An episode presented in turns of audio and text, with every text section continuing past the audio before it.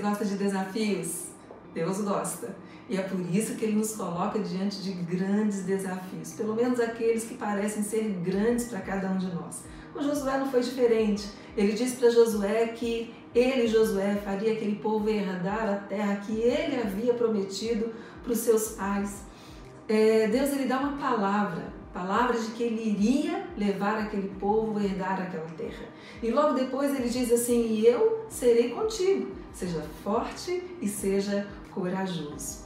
Sabe, isso aqui faz a gente entender que não basta apenas acreditar que Deus quis, que Deus quer, que Deus vai fazer, mas que nós precisamos nos comprometer, nos responsabilizar com os desafios que Deus ele coloca diante de cada um de nós. Quando nós olhamos para a vida de Jesus, Jesus ele não só orava, mas Jesus ele era um homem que agia, ele se movimentava.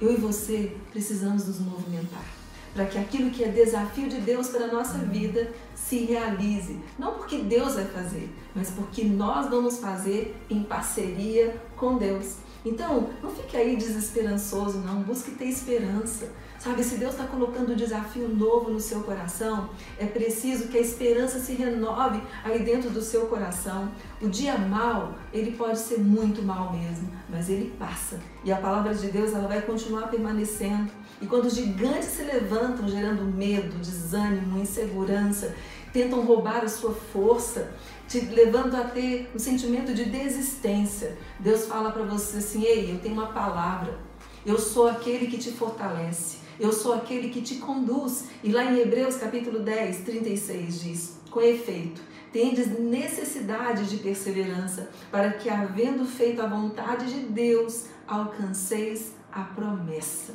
Você deseja as promessas de Deus se cumprindo? Então é preciso assumir para você os desafios de Deus. Tome a palavra dele, acredite que ele tem cuidado de você e permita que a esperança se renove aí dentro do seu coração. E se lembre, sabe, uma mudança, um desafio, ele não, não fica para sempre, ele é um momento e nós precisamos nos abrir para que o desafio de Deus se concretize na nossa vida.